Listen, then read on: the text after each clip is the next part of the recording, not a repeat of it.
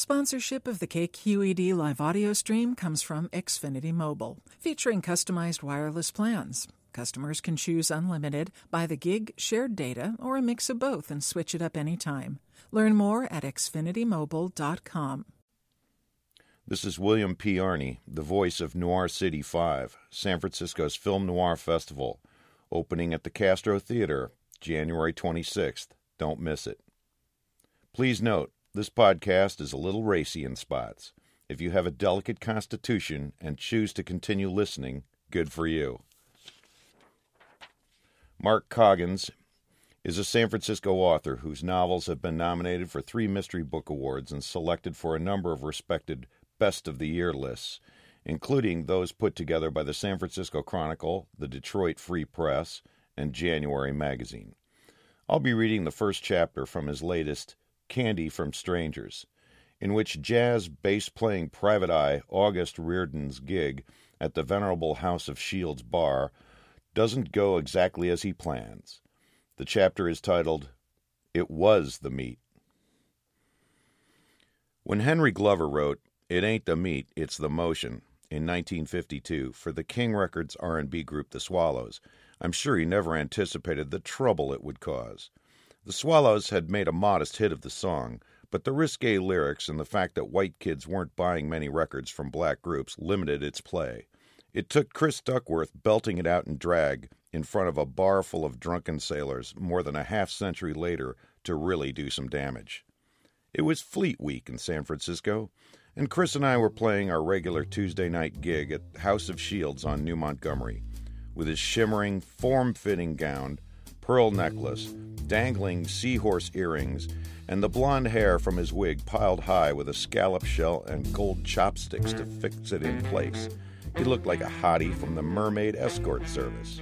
And while the maritime theme had not gone unnoticed or unappreciated by the nearly three dozen whistling, caterwauling sailors on shore leave, what had been completely missed by all but a few regulars, wearing smug expressions of barely suppressed glee, was the fact that the singer was a man. We were a pickup quartet that night, and a ragged one at that. Tristan Sinclair was hammering ivory on the beat up and always out of tune, house upright. Nick Dundee was doubling on muted cornet and valve trombone, but was having problems with his embouchure, and I was playing a borrowed upright bass that was painted acrylic white and sounded even worse than it looked. Equipment problems aside, we had gotten through the first set without much trouble, but when we took our places on the minuscule bandstand for the second, I could tell we were in for a rougher ride. Between trips to the bathroom to freshen his makeup and flitting around sailors' tables and booths to sign autographs, all my love, Cassandra, Chris had managed to down three Cosmopolitans purchased by his seafaring fans. Now he was swaying to an imaginary tune as he came up the steps, and when he lunged for the microphone, hugged it like a fire pole, and flicked it on to slur, I hope you boys are going to serve out your full tour because there's nothing sadder than a bunch of prematurely discharged seamen. The hooting, whistling, and stamping from the crowd fell on us like a naval bombardment. I'd become friends with Chris on my day job as a private investigator while investigating a software theft. But if a straight, curmudgeonly private eye and a gay and chronically unemployed computer engineer were an unlikely match for friendship, even more unlikely was the warped father son tenor the relationship had assumed. I felt myself slipping into the father role again as I took a quick step forward to tug at his gown. A little less cheese for the mousetrap. This earned me nothing more than a broad wink from Chris and a shouted, Leave the lady alone, Liberace, from a heavy, sunburned kid with pig eyes. The Liberace crack came from a joke Chris had made about my white bass when he introduced the band. Impatient with the byplay, Sinclair mashed his trademark pork pie hat further down on his bald head and called, Devil in the Deep Blue Sea. He counted off the tempo and cued Dundee, who brought his trombone to his mustached lips to lead us through an eight bar intro. Chris moved his hips in time to the music, and when we got to the head, he began Ted Koehler's lyric, I Don't Want You, in a rich contralto. He sounded phenomenal, so phenomenal, in fact, that if I squinted at him as he sashayed around the mic, I didn't have any trouble believing I was listening to a beautiful woman singing the Harlem Cotton Club classic. The sailors had even less trouble. At the end of the tune, they rose as one man to give Chris a standing ovation. One wholesome looking 19 year old farmer's son from Nebraska or Wisconsin, or someplace where the phrase gender bending was not in regular use, snagged a bouquet from an Hispanic woman selling flowers and laid it lovingly at Chris's feet. Chris blew a kiss at him as he returned to his seat near the front of the stage, and the combination of the attention from Chris and the cheers from his compatriots caused the kid's face to light up like he'd won the 4 H club ribbon. Chris looked back at me with a power drunk expression that was one part exultation and two parts mischief. He had them in the palm of his hand, his expression seemed to say, and now he was going to squeeze. He turned to Sinclair. It's time, he said. Play meat. Sinclair rolled his eyes and mumbled something in a derisive tone, but it was too loud in the bar for me to hear exactly what. When I put my hand to my ear to indicate I'd missed it, he waved me off and began counting the tempo like he was shouting commands to a firing squad. At the end of the four count, Dundee came in to do a solo of the first chorus on cornet. Chris danced around the stage through the bridge, rolling his shoulders and making little pointing motions in the air in time to the beat. Then he brought his hands to his hips, sidled up to the microphone, and sang almost coyly, It ain't the meat, it's the motion, emphasizing the word motion with a growl and a galvanic thrust of the pelvis. Such noise making as the sailors had done to that point was the whispered chanting of Buddhist monks in faraway Tibetan valleys compared to what they did then. The remainder of the chorus was completely drowned out, and the vibrations from their stomping and pounding knocked over several of the bottles at the back of the mirrored bar. Chris grabbed the microphone off the stand and belted out the third and fourth choruses, teasing the sailors into a frenzy with a bawdy pantomime that involved rubbing his backside with the microphone cord as he sang the line about wrapping around her man like a rubber band. He put the microphone back as Sinclair began a solo on piano and then beckoned to his farmer boy. The kid came running up to the stage with a dizzy eagerness. I saw Chris bend to greet him, and then I saw Chris reach for the neckline of his gown. There was a sudden movement that his torso blocked, and then one of Chris's falsies sprang from his chest region and flopped onto the floor in front of the kid. Chris had decided to show his fans he had even more in common with them than they realized. The kid's face registered bewilderment and then shock, and as the noise from the audience drained away like water in a dirty bathtub, Sinclair's piano solo began to sound very loud and very lonely. Chris straightened and moved back from the edge of the stage, a manic grin on his face as he continued to flash his nipple and his oh so flat chest to all that wanted to see them. There were not many. Sinclair finished his solo, and Dundee started bravely in on cornet, but someone in the audience shouted, Faggot! And another, drunker voice yelled, Hambert, why don't you give your cutie a kiss? I presumed Hambert was the farmer's son, and when he wheeled angrily in the direction of his tormentor, I knew it. Shut the fuck up, he shouted, his voice breaking with emotion. Don't ask, don't tell, came the rejoinder. Hambert tore the white cap from his head and flung it to the ground. He turned back to the stage and stood rooted with his fists clenched as he watched Chris release the material of his gown, take several tentative steps back, and wave placatingly in his direction. Chris, I shouted, but it was too late. Hambert flashed onto the stage with his fist cocked and landed a tremendous shot to Chris's right eye. The sailors in the audience gave a collective whoop. Chris's blond wig flopped forward to reveal his own blond locks under a hairnet, and he dropped to the floor like a clubbed seal. There were more shouts, and before I could move out from behind the bass, a beer bottle came sailing across the stage, where it shattered against the bell of Dundee's cornet.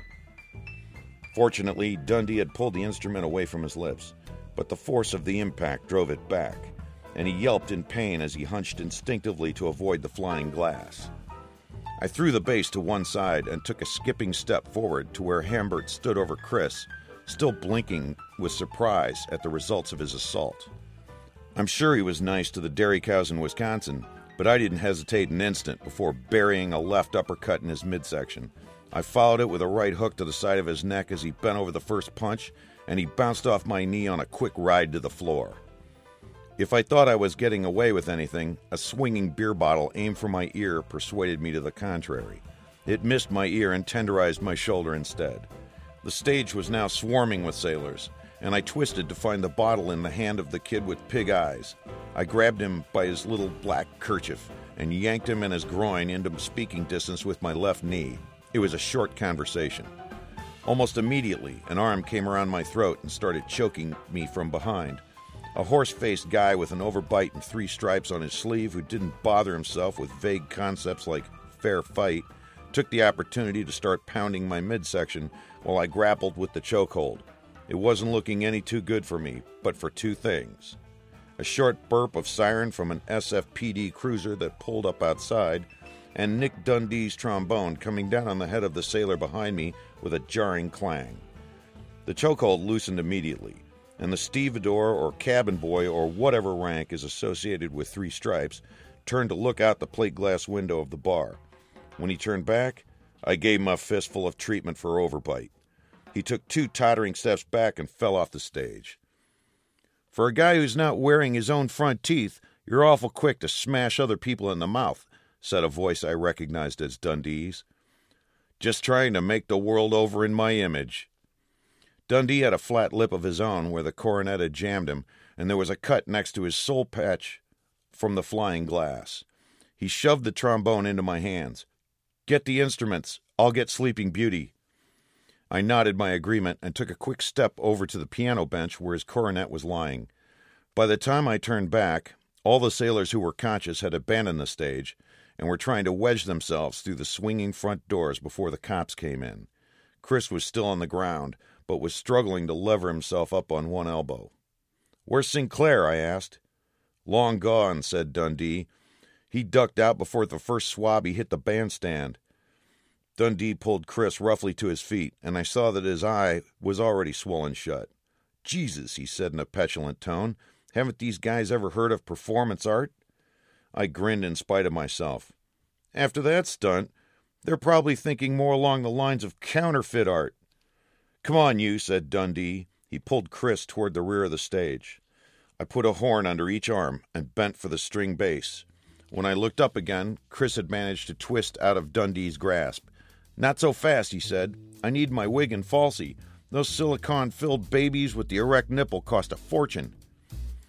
You're lucky to get out of here with your head mm-hmm. attached, much less your falsy, sneered Dundee. Just hurry the fuck up, will you? Chris trod a wavering path back towards the front of the stage, but then gasped at the sight of Hambert smeared across the floor. He dropped to a place by his shoulders and reached down to smooth the hair on his forehead eliciting a low groan from the sailor. He snapped his gaze up at me, tears glistening in his one good eye. What did you do to him, August? I punched his lights out. What the hell else did you expect me to do? The guy took a swing at you. He was confused and embarrassed. There was no need to brutalize him. Will you look at the mark on his neck? Cursing under his breath, Dundee moved past me to snag the wig and falsie from the littered stage. On his way back, he yanked Chris to his feet again and dragged him up to me. This will teach you not to get involved in domestic disputes, August. Amen to that. Juggling the horns and the bass, I negotiated the drop off the back of the bandstand, and Dundee followed with Chris in tow. We went down a dim, heavily paneled corridor, past a stuffed deer with a constipated expression and disapproving glass eyes, and out a door that opened on an alley running between New Montgomery and 2nd Street. The night air was heavy with fog, and the emergency lights from two patrol cars at the mouth of the alley stabbed through it with red and blue flashes. A sailor bent on getting clear of the cops pounded by us on the sidewalk without so much as a glance in our direction. Many more of them stampeded down New Montgomery towards Mission, but the one cop I could actually see by the cars seemed more concerned about staying out of their way than catching them. Dundee nudged my arm to get my attention and jerked his chin toward Second Street. A late model Mercedes with tinted windows seeped into the alley and rolled to a stop beside us. The power windows on the passenger side slid down, and all of us bent to look in at the driver. Hello, jolly fellows, said a smirking Tristan Sinclair from behind the wheel.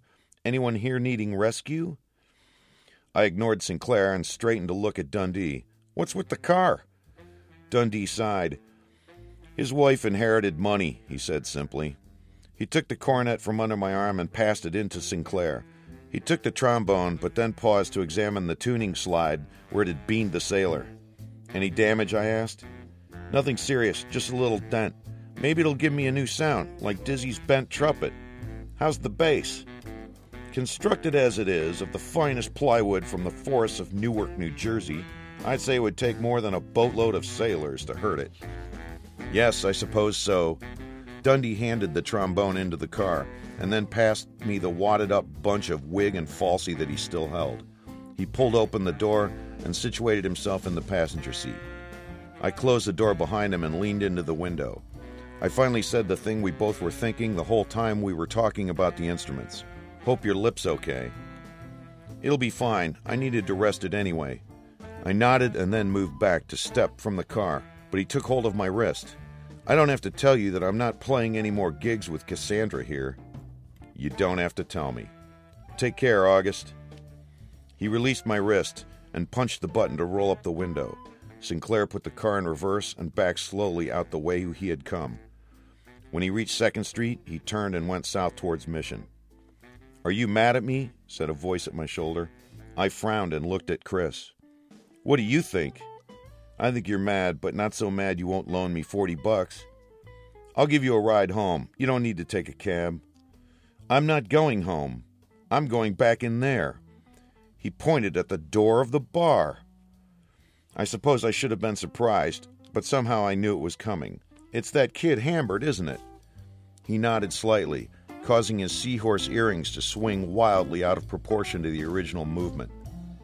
I stood there with my jaw clamped, watching them swing for a long moment, then threw down the falsian wig, manhandled the bass up against the brick wall of the building, and yanked out my wallet. I scooped out all the cash, a hundred bucks at least, and shoved it down the neckline of his gown on his flat side. There, I spat. Take it. Now maybe you won't look so lopsided when the ambulance attendant lays you out on the stretcher. I had already picked up the bass before he managed to blurt something inarticulate, and I was all the way to the cop cars at New Montgomery before I heard him shout, Wait, August, you don't understand. I threaded between the cars and came up to the officer I'd seen earlier. He stood at the back of the second car, holding the microphone to his portable radio. I smiled and nodded at the flashing red emergency lights. Red sky at night, I said. Sailor's delight. He gave me a bored look, glanced down at his watch, then shook his head. It's already past midnight, chum. Sailor take warning.